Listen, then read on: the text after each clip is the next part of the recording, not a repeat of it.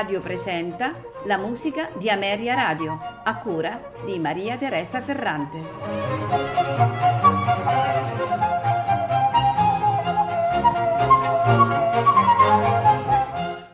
Buonasera e benvenuti alla musica di Ameria Radio. Questa sera ascolteremo composizioni di Francesco Xaverio Geminiani figlio del noto violinista Giuliano che fu il suo primo maestro. Eh, proseguì gli studi sotto la guida di Alessandro Scarlatti, eh, divenne poi allievo di Carlo Ambrogio Lonati, soprannominato il Gobbo, abile violinista eh, e da ultimo eh, passò nella scuola di Corelli eh, dal 1707 rimpiazzò il padre alla Cappella Palatina di Lucca, mentre nel 1711 divenne primo violino e direttore d'orchestra del Teatro dell'Opera di Napoli. Dopo un breve ritorno a Lucca nel 1714 si recò a Londra dove le sue brillanti esecuzioni gli diedero in poco tempo una grande reputazione. Questa sera ascolteremo di Francesco Xaverio Geminiani otto concerti grossi. Esattamente il concerto grosso in Mi minore, opera 3, numero 3. Ce lo faranno ascoltare l'Europa Galante, diretti da Fabio Biondi. Proseguiremo con il concerto grosso in Re minore, opera 2, numero 3 Ce la faranno ascoltare gli Hauser musici diretti da Carlo Ipata. Proseguiamo ancora con il concerto grosso in Re minore, opera 3, numero 4, e mm, i suoi esecutori saranno la Cappella Istropolitana, direttore Jaroslav Krecek. Proseguiamo con il quarto concerto grosso in Do minore, opera 2, numero 1 a farcelo ascoltare è la Core Orchestra. Di nuovo l'Europa Galante con il direttore Fabio Biondi ci faranno ascoltare il concerto grosso in sol minore opera 3 numero 2 mentre il sesto concerto in programma è il concerto grosso in re minore opera 2 numero 5 ce la faranno ascoltare la cappella istropolitana con il loro direttore Jaroslav Krecek.